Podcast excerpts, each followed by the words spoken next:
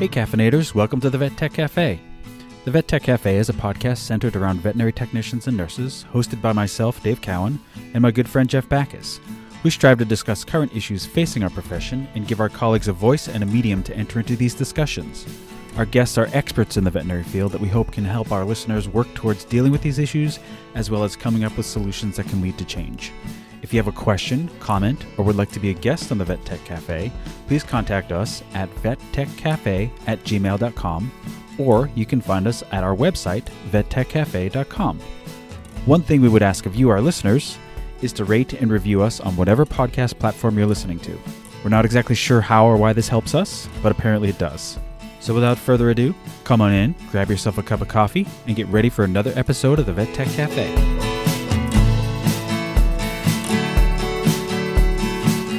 Hey, caffeinators! Welcome back to another episode of the Vet Tech Cafe, the cafe with now locations in over 80 countries, including those of our next couple of episodes. Dave, we're going worldwide for our um, our May mental health awareness series. So Yeah, we're expanding our brand. um, it's May Caffeinators, which means May is Mental Health Awareness Month.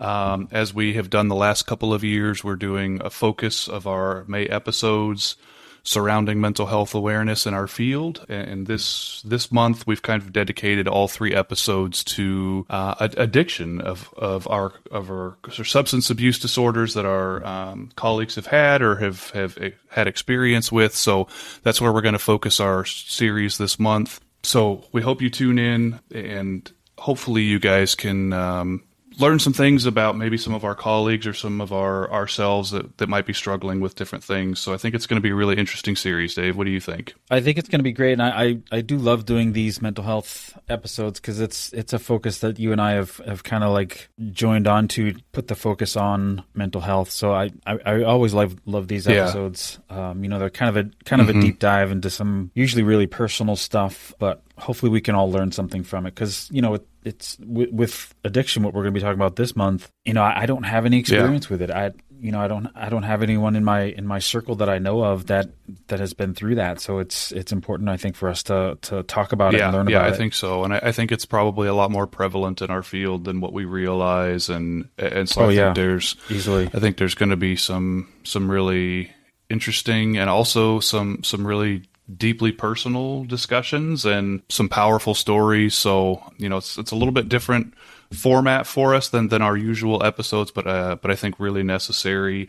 If you're new to the Vet Tech Cafe, um, again, these episodes might be a little bit different than than kind of our standard interviews or format, but you can definitely head over to vettechcafe.com for all of our info and, and where to find us all and like and subscribe to all our channels. That'd be wonderful. But we have um, we actually have a previous guest coming back to the cafe today, which doesn't happen very often. So, um, caffeinators, you you may remember um, at the very very early stages of COVID, I think just as the U.S. was becoming beginning to lock down, we had Amber LaRock uh, on the Vet Tech Cafe. She has uh, an Instagram profile called at Vet Tech and Travel, and she was in Cambodia, I believe, at the time, and ended up coming back to the U.S. if I remember correctly. And now she's back abroad again. She's in back out in Thailand, uh, but she's a, uh licensed veterinary technician with uh, ten years experience in veterinary medicine, uh, but now mostly has taken her career online and abroad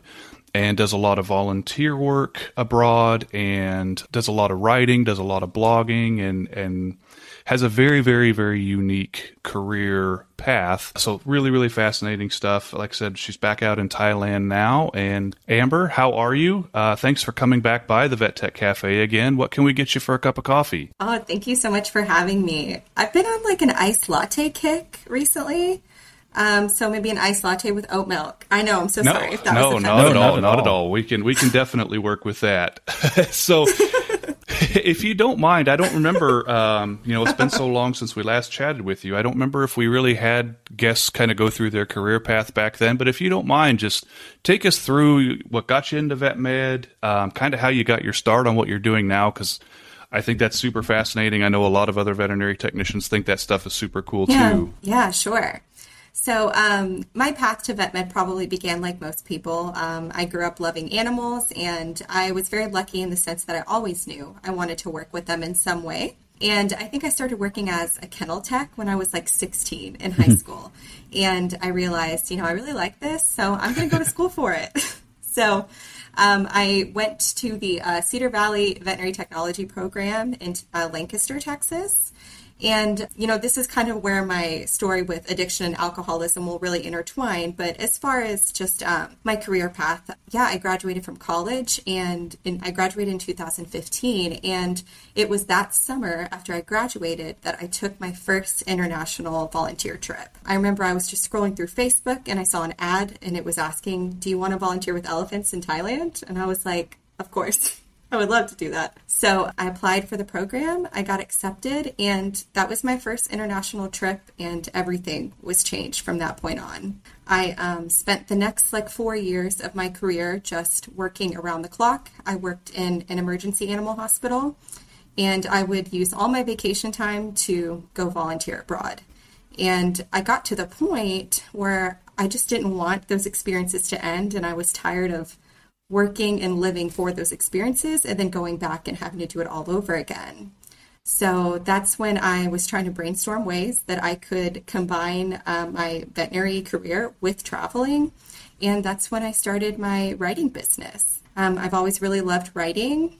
And um, I started off, I spent about six months just pitching different work to websites for free just to get exposure and get published work out there. And after about six months of doing that, I got hired on by multiple different websites. And it's almost like two and a half, almost three years later now. And this is my job. I write for pet health websites and I'm able to live wherever because I work remotely.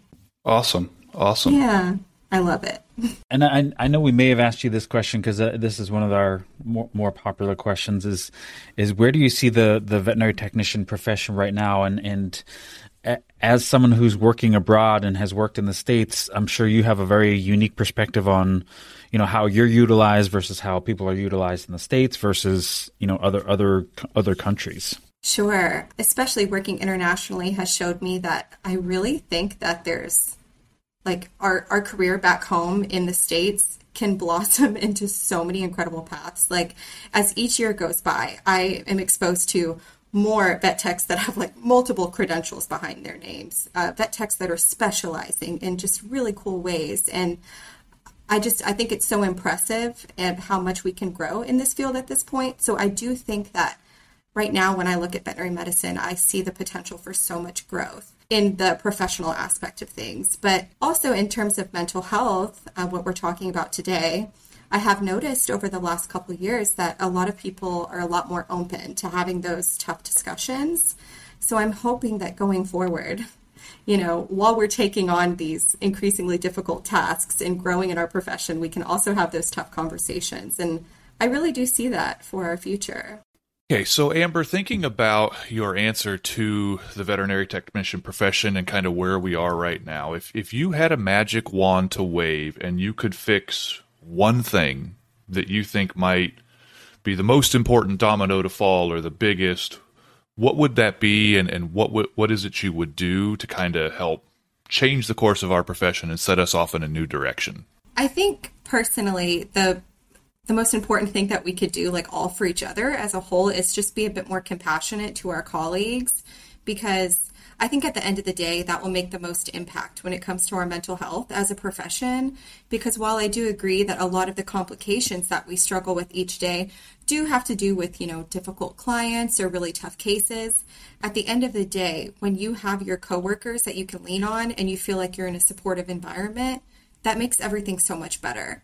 So I think just in general, having more compassion for the people that we work with, trying to be a bit more understanding of the fact that every time each of us walk into work that day, we're bringing in our own baggage from home.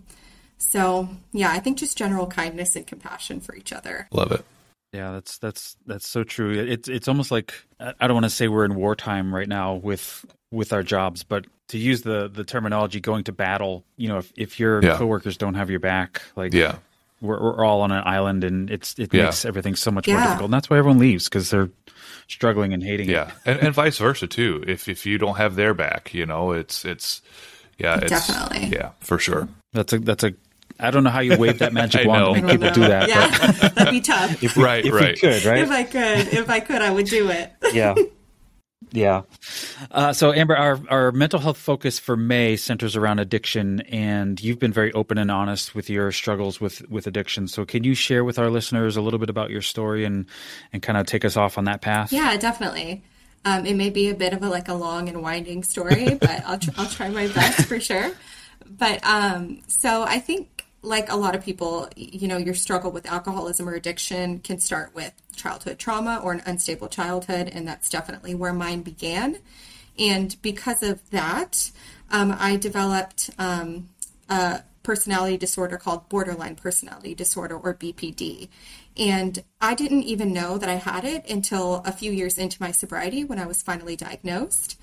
But because of that and my past experiences, I kind of went through my childhood and my early uh, teenage and adult years just not really understanding why I was constantly in mental turmoil. Like I, it just always felt like chaos in my own head. So when I was introduced to drugs when I was in a teenager around 14 or 15, I realized that it was a wonderful escape. And from that moment on, um, I didn't really develop any healthy coping mechanisms because I knew that I could do this to escape what I'm currently feeling. And I took that habit with me into my adulthood. So it really it started in my teenage years with just experimenting with drugs and when alcohol became more accessible when i was about 19 or 20 is when i kind of transitioned to alcohol and it's also hard too because those were the years that i was getting into my college years and it's kind of normalized uh, when you're young it's really hard to say like i'm a 20 year old alcoholic you know there's a lot of excuses that you make for yourself so in my college years is when things really started to spiral. Um, I went from just being a normal partier to blacking out, you know, five to six times a week, putting myself in some really dangerous situations. And it was about when I turned 23 years old, is when life just turned upside down for me in virtually every way. I got to the point that I was in financial ruin essentially. I had ruined relationships with everybody that I loved my family, my friends, everything. I was getting in trouble at work. I was close to being fired, and I had gotten into some big legal trouble. So it was finally then that I realized something has to change. And if I continued down the path that I was on, I was either going to be dead or in prison. And I hated both of those options, obviously. And my family, yeah, neither sounded very fun to me so um, and also like my family just they were pleading with me you you have to stop living like this and when i think back on the stress that i put my family through it just breaks my heart but um yeah so i got sober when i was 23 i am 29 now so i'm six years sober and Congratulations. thank you. But yeah that's kind of my winding path to um, eventual sobriety i guess Yeah, and, and you mentioned in there borderline personality disorder, Mm-hmm. and you don't have to go into a whole deep dive of what that is, Sure. but does that contribute to alcoholism, or did alcoholism contribute to that? uh, like a chicken and egg Sure. sort of situation. Right, which came first. um, definitely, uh, substance abuse in general is a like huge symptom of borderline personality disorder. Um, I I can't remember the statistics exactly, but it's one of the um, characteristics of the condition because so many people with it abuse substances because it's just kind of miserable, especially when it's unmanaged and you're not yet diagnosed. So, um, yeah, of course, I can't know for sure um, because, I mean, who knows? But I, of course, I personally think that it played a huge role in the decisions that I made. And you know, thinking about our work and our career and our profession, we've already kind of talked about a, just a couple of the the challenges that we have um, in this field between the clients, the coworkers, the staffing, the hours, on and on and on and on and on. How do you feel your job or your position in this field contributed to that, or, or did it? And also, Yeah. you know, kind of in this field, we have unique access to drugs, to different things. Like, you know, how how do you feel like this job or being around that contributed, or did it? Definitely. I, I think it contributed 100%. And I feel like it's so common in this field for that reason. And we just have a really unique combination of stressors working in veterinary medicine. It's not just working a hard job. There's so much like mental anguish that comes along mm-hmm. with it as well. Um, and just in so many different levels. So personally, yes, I do think that my work played a major role in the spiraling of my alcoholism um, when I, because I was working in emergency and critical care, but this can be the case for anybody no matter where you're working. But I was working really long hours, you know, 12 to 16 hour shifts. I was dealing with a high volume of really critical patients, really sad cases, clients that couldn't afford to treat their pets, coworkers that are stressed because we work in such a stressful environment. So it makes perfect sense why you walk out of your shift just mentally exhausted in every way and you're looking for an escape. You know, we all care about our work so much. So I think it makes perfect sense as to why substance abuse is actually so common in this field because we're all just looking for an escape. You know, our jobs are hard. The job kind of contributes to it. And you know, I think back to my younger days, many, many years ago, and the times that I went into work after a night of, of drinking too much and just how exhausted I was that day and, and saying to myself, why, why would I do this again? Yeah. How did, how did your addiction itself affect your work? I can't imagine like going into work either drunk or hungover. Yeah. You know, multiple days in a row, like, like you're describing. Yeah. It was, miserable. Absolutely. I, I don't know how I did it, honestly. I have no idea. But um, I was like so painfully hungover for like so many shifts all the time. And it also like it affected my work in the sense that I was just a really unreliable em- employee. I was calling into shifts all the time. Sometimes I would just miss shifts. Like I would no call, no show. I was also mm. feeling terrible throughout my shift, so I'm sure many times I wasn't the best person to work with because I was miserable. So, I mean, there's there's so many ways that it impacted my work, and it eventually got to the point that I was going to be fired, you know. So I had to talk to my boss about the things I was experiencing, and soon after that is when um, I went to rehab and got sober. So I definitely, if I wouldn't have changed something, I, I wouldn't have been able to keep that job. And then, so based on industry trends, do you think addiction is widespread in the field? I, I know you said that there's probably more than we know about, yeah. but do you think it's widespread? So much so, definitely. I think not too long ago I saw that there was a statistic, and this is just about veterinarians, that about 13 to 15% of veterinarians have a substance use uh, issue. And that's just veterinarians and that's just reported cases, you know? So I can even imagine how high the number actually is. But yeah, it has to be so widespread because, like the things that we just talked about, the the stressors that we face each day at work, and how easy it is to spiral a veterinary professional into potential substance use disorder. Because you think all it takes is just like a really bad shift, a bad month at work, combination with your own personal like trauma that's occurring at home. Because you know it's normal for people to come home and say, you know, I'm gonna have a drink to like unwind after a long day. Well, it very easily turns into a few drinks, and then it easily turns into a standard habit that you do every day after work. And before you know it, you're in a really dangerous cycle and you're using that to cope. And I see that happen so often. I know colleagues that it's happened to, and I've heard a lot of stories from veterinary professionals, and a lot of them start off similarly to that. Yeah, and, that, like you said, 13 to 15% is probably a low number, right? Because mm-hmm. there's there's probably people that are not I don't want to say found out, but not they're hiding it. Not out there that they, yeah. they have they have a problem. Definitely. Meaning that there's like a lot of deception going on and you know, again that that's I guess that's another coping mechanism of, of the disease is, is trying to hide it. For sure. And yeah, it's there's so many layers to it, but another big obstacle is when you're a licensed veterinary technician or a veterinarian, a lot of people don't come forward because there's a risk of losing your license, there's a risk of losing your job. I know personally veterinarians that have lost um, their license or their ability to prescribe controlled substances when they come forward with some type of substance use disorder.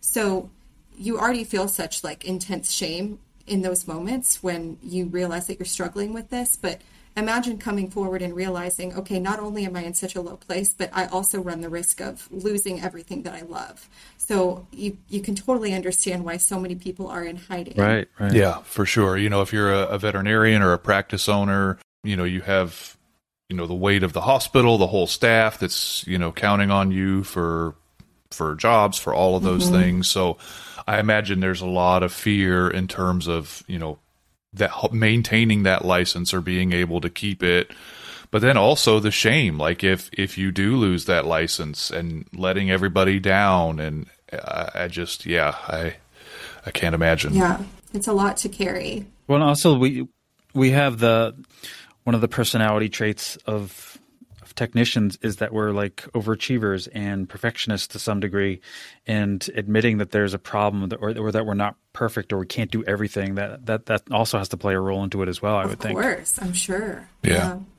There's so many layers to it. It makes it so difficult. Yeah, and so I, I live in California, and we do have a through our veterinary medical board a diversion program where, you know, if you um, are willing to go through the steps, I, I I don't know what they are, but you know, if you say get a DUI or you have to go to rehab or what have you, um, as long as you're not abusing your license for access to certain things, you know, they'll they'll basically hold your license until you know you've completed their program or gone through their steps and you know basically you can pick up in the profession where you left off as a licensed employee but i i Yeah. I, I'm not aware of too many other states, really, of any that that do that or have a program like that in place. And Yeah. it's, uh, I mean, I'm sure it's a lot to set up, but at the same time, maybe just eliminating one small little layer of that, you know, may be helpful for some people. Totally. Well, A million percent. And thankfully, there are veterinarians that are in recovery and who have experienced these lows themselves and the threat of losing their licenses, their jobs, their practices.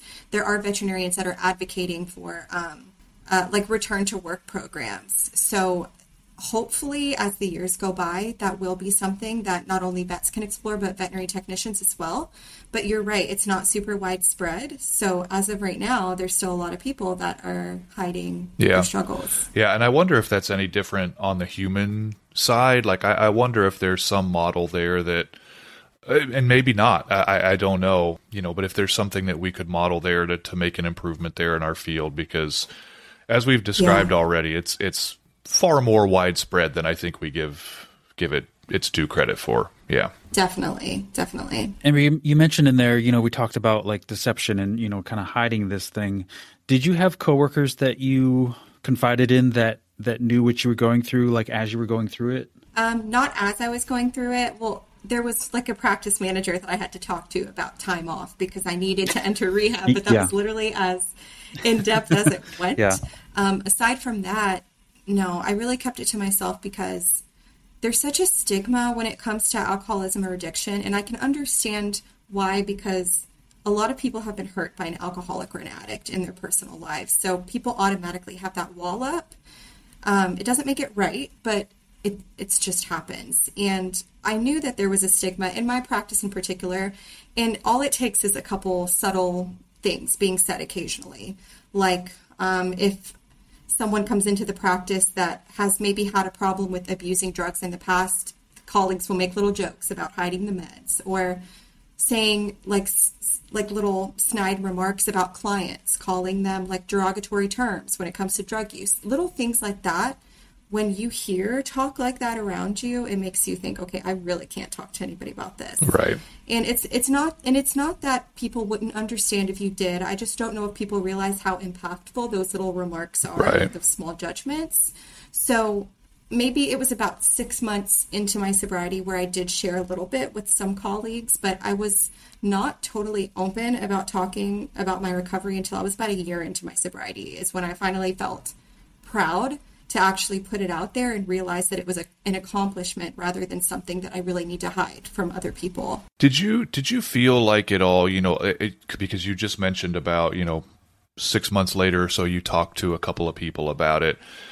Did you ever feel like because you were so young that like you're 23 years old, how can you already be an alcoholic? Like how can you already be going to Yeah. rehab? You know, like was there any almost like kind of a a doubtful or negative reaction? Like I I can't imagine Yeah. that's uh, helpful at all, and I can imagine that just contributes. I, Totally. Um, and it also contributed in how long I put off realizing that I had a problem because there's so many like stereotypes that we have in our head about what an alcoholic or an addict looks like. Yeah. So even though everything else in my life was collapsing, I had this vision in my head where, you know, I'm I'm not struggling to pay my rent. I'm, you know, I have a roof over my head. I have family support, so I can't be an alcoholic, you know. Um, I haven't hit rock bottom yet, whatever rock bottom is, even though I totally did. But yeah, there's a lot of those stereotypes that people feel like you have to hit in order to actually have a problem. Yeah. And I did experience that um, with myself personally, like I just said, and yeah, also with my my coworkers. One thing, you know, a lot of people said is, I would have had no idea. I thought you were just like having fun because that aspect is kind of normalized when you're young. And yeah, it, and it's it's crazy to think about that because when I did go into rehab, like 75% of the people in there with me were my age or younger. Oh wow. So, yeah, and of course there were some people who were older, but a lot of those people had been in rehab multiple times and started their process of recovery when they were close to my age at the time. So, I think we should really work on kind Yeah. of banishing that um, because age has nothing to do with it. And um, yeah, yeah, I definitely got that look a lot. Like, ah, you're 23, Yeah. you're just having fun. Yeah, I, I I asked that just because when I was a young kid, my grandmother was an alcoholic, and that's the only person in my life I've known that's well, at least that I've known about that's struggled with alcoholism, and she was in her I'm going to say 60s at the time, and I think I just had it in my head that it was 40 years of drinking that finally, you know, was accumulated and culminated in, in this now in her later in her life. And I never, you know, I never would have thought of that being a, a problem for somebody so young. So I, I probably would have been one of those Yeah. people. Yeah, totally. Yeah, I, I think the stigma is the stigma is like the the you know someone that's been drinking since they were a teenager and mm-hmm. now they're 40 and the kids are growing up and and Yeah. they're doing it to cope and and not actually accepting the fact that somebody so young can actually have and I I think it's also the the fact that we assume that they're they're not going to get help until they Right. have hit rock bottom like you said mm-hmm. we don't really associate it with people that say whoa this is getting out of hand i've been drinking for like three years right. or, or four years or whatever Yeah. and i need to do something about this I, I think we kind of brush off the people that actually get help before Yeah. they hit that Definitely. that rock bottom moment that it's it's kind of dismissed Yeah. i guess Yeah, it's so true. I remember I saw a, I think it was a TikTok not too long ago. I follow a lot of sobriety accounts, but it was a girl um, who was also in her young 20s and the video was saying, you know, when I was in active addiction, this is what it looked like for me. And I think she was like, I passed the bar exam. I, you know, graduated from college. I got married. So it's like all these huge milestones that you don't associate with addiction and alcoholism. So just realizing that it could look different for everyone. And we really have to like get these stereotypes out of our head because it, it means nothing. that's an excellent point For sure, and and and you mentioned earlier too, you know about um, you know the having the compassion for your coworkers. The reality is, we don't know what that person is going through, what has led to that, you know, substance abuse, addiction, alcohol, drugs, whatever it may be. There, there's there's something deeper there. They're not, you know, and, and we don't know what that is, Oh, yeah. and and that's that's not for us to know unless they want to to tell us about it. Having that compassion Totally. and understanding, and not just brushing it off. Yeah. Definitely. Well, why don't we take a little break here and uh, we'll talk about your recovery after the break. Um, but we'll be back after these few messages. The Vet Tech Cafe is sponsored by BetterHelp. BetterHelp Online Therapy will assess your needs and match you with your own licensed professional therapist, and you can start communicating in under 48 hours. It's not a crisis line and it's not self help. It's professional therapy done securely online that's more affordable than traditional in person therapy, and financial aid is available. Caffeinators receive 10% off the first month using betterhelp.com slash vettechcafe. That's BetterHelp, H-E-L-P, to join the over 1 million people who have taken charge of their mental health with the help of an experienced professional. You can log into your account anytime and send a message to your therapist, and you'll get timely and thoughtful responses. Plus, you can schedule weekly video or phone sessions so you won't ever have to sit in an uncomfortable waiting room as with traditional therapy. Don't take our word for it. Visit their website and read their testimonials that are posted daily at betterhelp.com slash reviews. That's betterhelp, H-E-L-P dot com slash reviews. If you want to take charge of your mental health, visit betterhelp.com slash vettechcafe and get started today and get 10% off your first month. Be well, caffeinators. All right, welcome back, everybody, to the Vet Tech Cafe, where a would you rather question is the hardest question we're going to give you. So, Amber, we just had our ad for BetterHelp, and one of the questions we like to ask coming out of the break is, how do you manage your mental health now? I, I know we're we're talking all about mental health during this episode, but how do you manage your your mental health n- now? Yeah, um, so I'm actually going. I utilized therapy a lot throughout my recovery, and now I'm about to start seeing a therapist here in Chiang Mai, so I'm very excited about that. But um, to me personally, it's just kind of about listening to my body at this point and allowing myself to feel the things that occur. Like, for example, if I feel like I'm having, you know, a really low day for whatever reason, I just make sure to really cater to myself that day. Maybe that could be um, setting aside a few hours to read a good book, taking a nap, whatever it may be. um, I'm really big about just listening to my body and what it's telling me in that moment and not fighting it yeah, so I guess just utilizing therapy, listening to my body, taking breaks when I need to, and um, making sure I get some animal time since I work, you know, online. yeah, you know, I, I want to ask about you know with with you working online. I'm I'm a fairly new remote employee myself, working for the uh, ASPCA Animal Poison Control Center, and it's been now a year and a half since I've worked in a hospital with physical coworkers, and I I feel a little bit isolated. It, at first, the fir- first few months, it was was actually kind of nice for my introverted self to not have people around all the time and not deal with clients. Yeah. But somewhere along the way, I actually found myself missing physical interaction with coworkers, and I, I never really thought that I would. I'm wondering, you know, for you, you're obviously halfway around the world, um, far more isolated than than what I am, and and as a remote employee, like, is that a struggle for you in any way? Is that cathartic? Has that helped? Does that make things worse? Yeah, um, yeah, it's funny because I can totally relate in the sense of being just like a chronic introvert. I love being alone. but um, yeah, s- surprisingly, it actually did impact me. I never thought that it would. But it was probably about like six to eight months into my remote working that I realized, like, okay, I actually do kind of miss being in the presence of other people. And it also hit me when I started traveling and like volunteering internationally was that I didn't realize how much that I would actually realize that okay, you do need a support system where wherever you are, and it's not just enough to talk to your family and friends back home. You actually need a support system where you are. So that's when I made it a priority to wherever I was located, I would actively put myself out there to make friends, whether that's, you know, striking up a conversation with the person that I see at the cafe all the time, um, making sure that I immediately get signed up with volunteering at a clinic wherever I am, because I almost always meet wonderful, like minded people doing that. And then also, like on Instagram, it's actually been a wonderful way to meet friends, veterinary professional friends as well.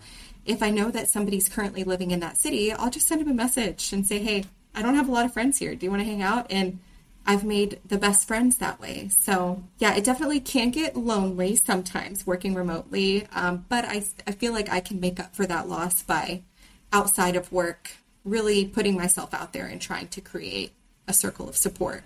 Maybe I'm more of an introvert than, than the two of you are, but the thought of reaching out to someone on Instagram and saying, hey, do you want to hang out? Like, I would yeah. never do that.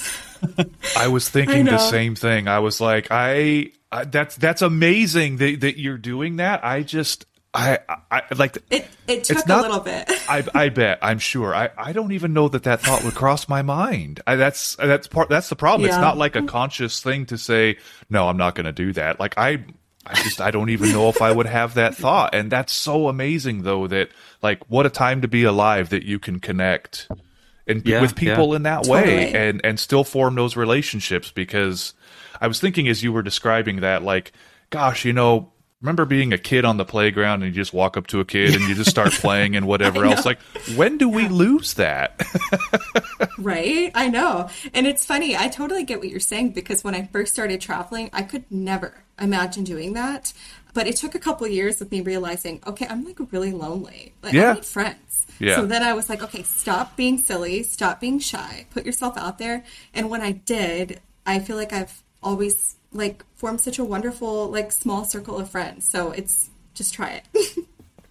you love it. it. I love it. so why don't we t- start talking about your your your recovery? So describe the process of you know making that decision. Like, was there an aha moment that you said? I need to do this right now and I need to fix this. Um, so, talk about the process and what led you to that decision. So it's funny. I feel like if you ask a lot of addicts or alcoholics, they'll tell you that it was just like a random day that they decided to get sober. And that's kind of what it was for me as well. Um, I had a lot of big moments up until I got sober or before I got sober that should have scared me out of it. It should have set me straight and it should have made me realize you have to stop. But they didn't. And it was just a random day after a really bad night of drinking that I woke up and I was exhausted. And not only was I exhausted, my poor mom was just absolutely exhausted. And so I just finally realized like I first of all I feel miserable. I'm making everybody in my life miserable. I don't see how I can continue on living this way. So I have to make a change. And um, I went to my parents and asked if they would, you know, support me in going to rehab, how we could make this work. And at that point, you know, my family was willing to do anything to help me get sober because they were just so exhausted. Yeah, that's when I made the decision to go to rehab, and I was in rehab for about a month. And thankfully, I've only had to go to rehab once. I know that there's a lot of people that have had to go multiple times, but I will say though that it wasn't just one time of me trying to get sober and then I was good. Um, I did relapse quite a few times. So, and that's actually pretty normal in the uh, recovery journey. There were a lot of times that you know, before the time that I officially got sober, that I went a month without drinking, but then I would relapse or I would go a couple weeks. I think the longest that I went was like two months. So I did relapse a few times, but when I finally went to my family and asked about rehab is when I ultimately stayed sober. Gotcha. Um, you know, I, am curious.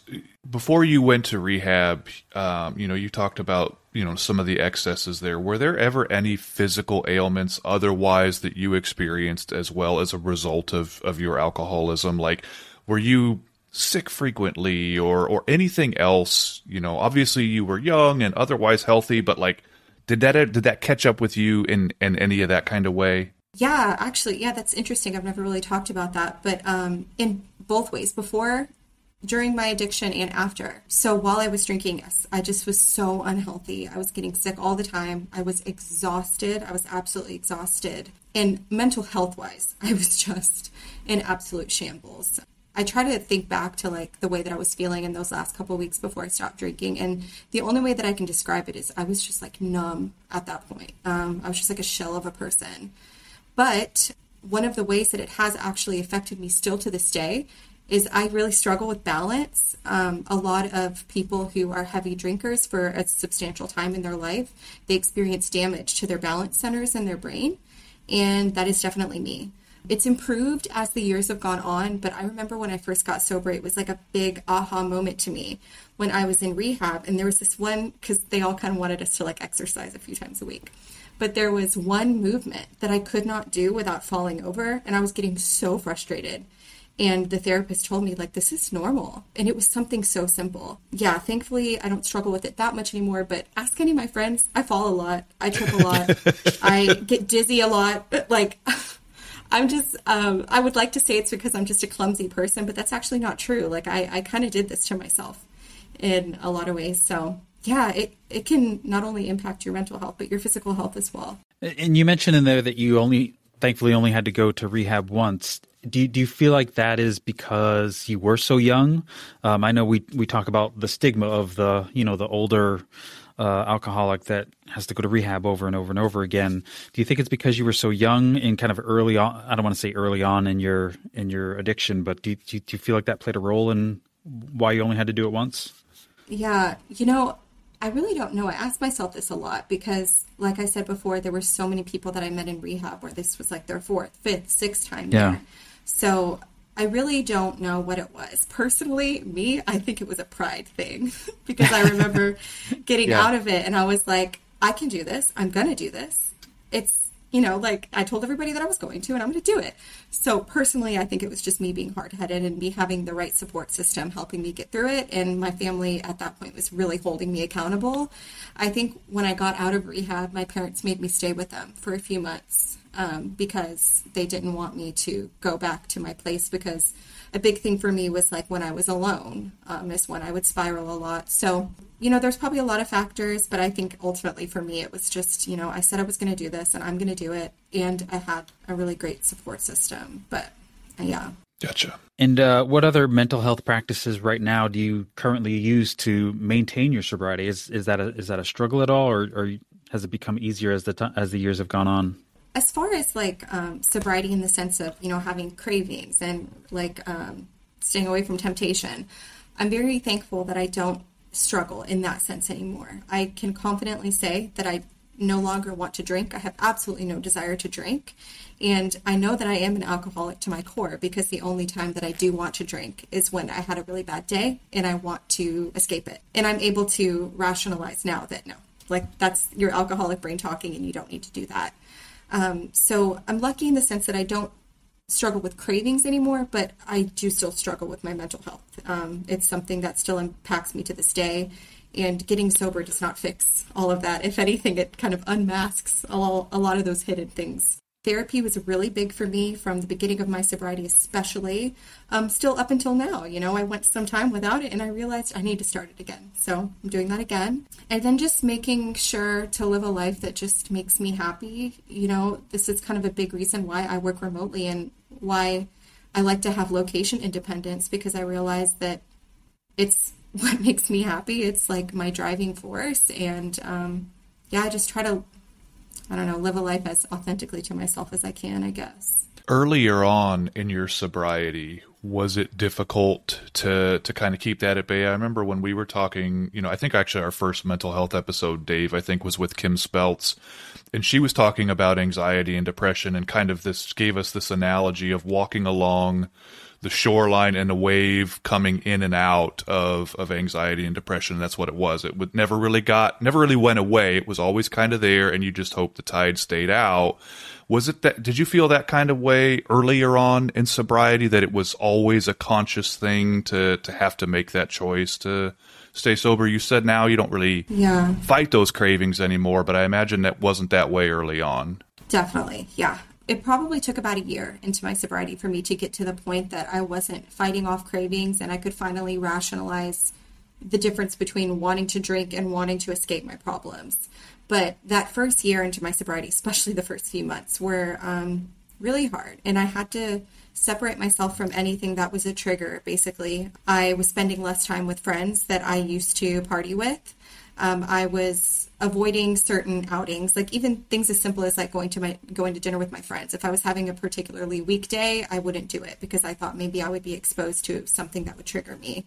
So I had to be really conscious of that um, in the beginning of my sobriety, definitely. But I think once I hit like around that year mark is when it, something finally clicked and I wasn't feeling like I was missing out on something anymore. I was realizing, okay, this is actually I, I, gifted myself with a wonderful opportunity to live a full life, and I'm going to continue on down this path. So, gotcha. Is it is it difficult now to be around people that are that are drinking or or like I don't want to say yeah. partying because you probably don't go out and party now, but do, sure. do, you find it difficult to be around people that are drinking, or do, do, you just not have friends in your circle that are that are drinkers now? So I mostly don't have friends in my circle, and, and when I guess when I say drinking, um, you know, like some of my friends will still have like a drink at dinner or something, and, mm. and that doesn't that doesn't bother me by any means. But I do not really spend time with people that drink heavily, just for one reason is it can be triggering just like in the sense of bringing back memories and things like that. But also it's just yeah it's not my idea of a good time anymore.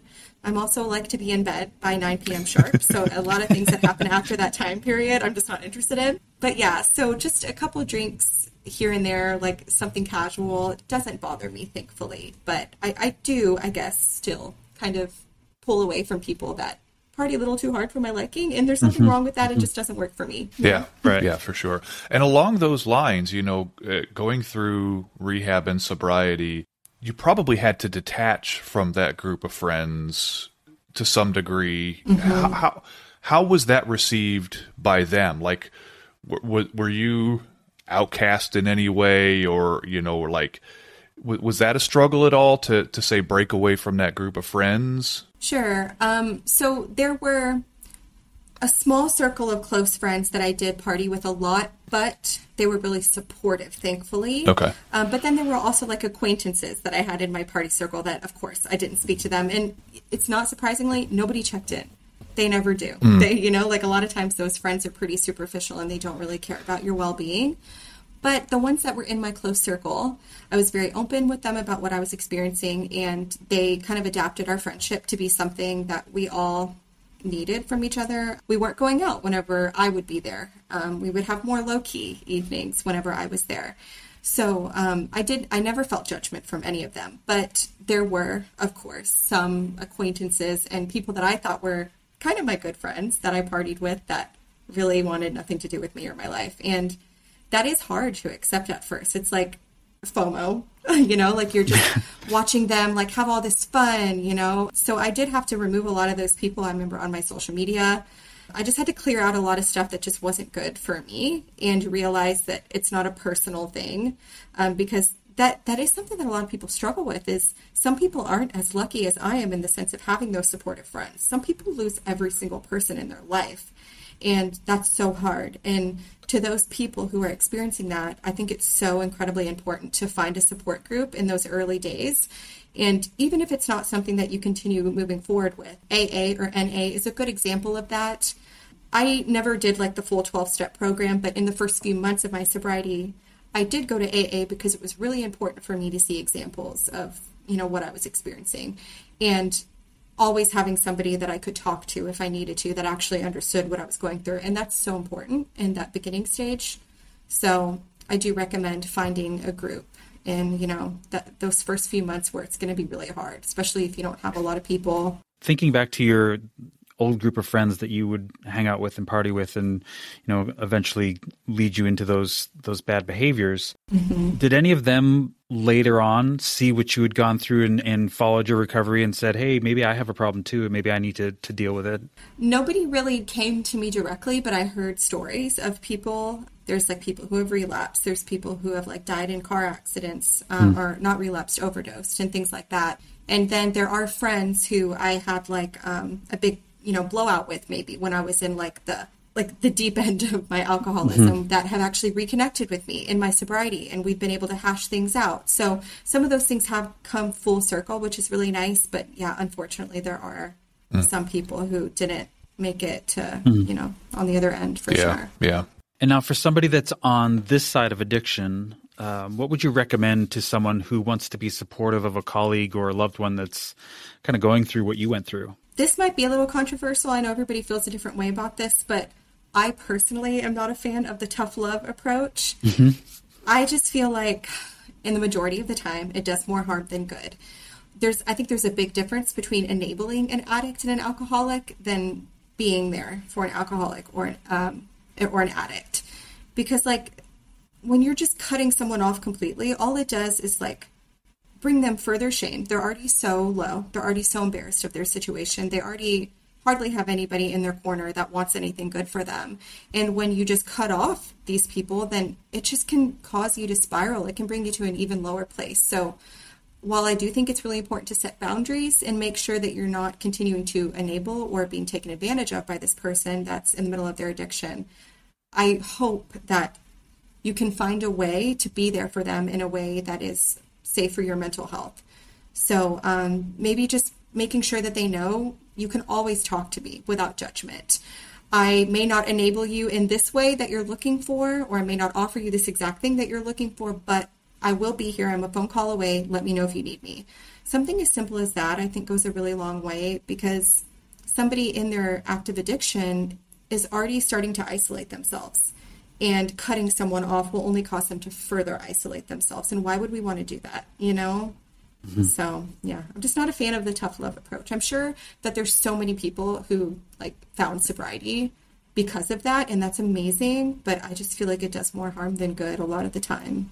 One of the things I, I was kind of curious about, we in our field, I feel like no matter what area of the field you're in, there's a group of like-minded people in our field on Facebook. Like there's these there's these groups or or different things where you can connect with with people that are maybe applying for the same application or or in the same specialty or whatever it is. And and caffeinator's a little bit of a spoiler alert here. We actually had recorded this episode a few days ago, but there was some technical difficulties, so we're we're um, re-recording this portion of the interview. But um, I had asked you about this last time. You know, is there a group for recovery for you know veterinary technicians or or what have you on Facebook? Were you aware of that? And so mm-hmm. expand on that a little bit now. Yeah. So as of like a week ago, there wasn't. And after we had that conversation, I went to Facebook and did like a search. I was like looking for all the keywords. I was like, there has to be, right? Like, but there wasn't. There wasn't even anything about like alcoholism addiction there. I couldn't find like any posts, nothing. It was really shocking. So I was like, yeah, I'm just going to make a Facebook group. Like, why not? I'm going to do it. So, um, yeah, I, I think I've it's been set up for like three days and there's already like 150 members. wow. Um, I named it, yeah, I named it Veterinary Professionals in Recovery. I actually got um, a colleague. Um, he's a veterinarian. His name is uh, Dr. Philip Richmond, and he is uh, sober as well. Um, he is a former addict, and he actually does. He's the veterinarian that I talked about earlier. That's helping to advocate for like a safe return to work programs. And he saw that I created the group, and he was like, "Hey, do you want to tag team with this? I actually have a lot of experience in therapy of like." PTSD, um, substance abuse, and I've tied it in with my veterinary career. So he's actually helping me lead that group. So, um, yeah, people have been posting every day, and like all the members are giving them such amazing feedback. Dr. Richmond has been giving them awesome feedback, and like every time I open up my Facebook, there's more requests. So, it shows That's how great. prevalent wow. this issue is right. in yeah. this field. The way that like people enter the group and they're just like spilling it, letting it all go, and how many of them say, "I can't talk about this with any of my colleagues." So yeah, it's been really great. Wow, I'm, I'm so that's amazing. That you guys mentioned that. Yeah, so I'm so happy. That's that's awesome to yeah, hear. We'll, we'll, definitely share that. We'll share that in the show notes. Yeah, so that... for sure. It, it, and in such short order that it's already been so well received and I know, I love it. So impactful for for people already. That's amazing. So, c- congratulations with that. Oh, thanks. Yeah, and I was just saying we made sure in order to join the group, you have to answer some questions specific about your recovery because again, it's not like a 12 step meeting, it's not right. AA, but one thing about AA is you can't just bring your friend in mm-hmm. because mm-hmm. it's supposed to be a safe space that everybody knows that every single person in that room can understand where they're coming from. And we want this group to be that as well too. So you have to answer questions and if somebody either doesn't answer the questions or says that they're not sober or in recovery, then they don't get in the group. So hopefully that creates like a space where people feel comfortable to share their story. So Absolutely, absolutely. Is there anything else, you know, through your journey with any of this stuff that we haven't touched on that you feel you would want to get out to our listeners or that you feel is important to cover as well? Is there anything we've missed? Um, I feel like we kind of hit all the big points, but I guess the only additional thing that I can add to it is again, just feeding off what we were saying before, try to be understanding of your colleagues. If you do think that somebody is struggling with addiction or alcoholism, just please try to offer compassion. Um, again, like I totally understand setting boundaries with people, protecting your own mental health, but just try to understand that there's a lot of layers to these issues. And um, I don't think you'll ever regret being there to offer someone kind words or support in these situations. So, yeah, just maybe try to show a little bit of compassion. Um, and this just goes for anybody. We never know yeah. what anybody is experiencing mm-hmm. outside of work. Mm-hmm. So, in general, just try to offer a bit more kindness. And I think it, it makes a big difference at the end of the day. And is there anyone else or another topic that you feel like we should interview or or discuss on a future episode? I think I've like recently been really interested in hearing about um, people who deal with chronic illness working in vet med mm, because yeah. Um, yeah, I, I know a few colleagues. Uh, Vet Tech Kelsey is one of them that I know in the past couple of years she's had to step back quite a bit and kind of readjust her career to fit her chronic illness needs, which has been really impactful to her life. And I know that there's so many veterinary professionals that deal with it. So I think that would be really yeah. interesting, especially because it's another hidden illness. Right, right, right. You can't see. So I think that'd be interesting. Yeah, yeah, absolutely. I was going to say, we've got a couple people I think we can reach out to. Yeah. So, yeah. Yeah, we do. Cool. Cool. Fantastic. All right. Well, well, now we're down to your would you rather question. And I know we gave you a would you rather question before, but I like the shock value of Yeah, it, so I'm yeah. giving you a different one. Okay, okay. I was wondering. Yeah. So, would you rather never get another present in your life, but you always pick the perfect present for everyone else? Or Okay. you keep getting presents, but every gift you give is terrible? Oh man, that's so tough. You know, I'm gonna go with I don't want any more gifts, but I want my gifts to be good because um yeah, I don't know. I guess I'm not a things person, but I get really invested in the gifts that I give people. Like, so I want a good reaction. So I, I think Excellent. I'm gonna Yeah. go with that. Yeah. I'm, I'm the same way. I, I that's one of the things that stresses me out so much about Christmas is like I don't I don't know what to get for people, and when it's terrible, I just feel I feel terrible, and it just ruins the whole holiday for me. I'd rather get Same. nothing but That's perfect why you don't like Christmas. Totally.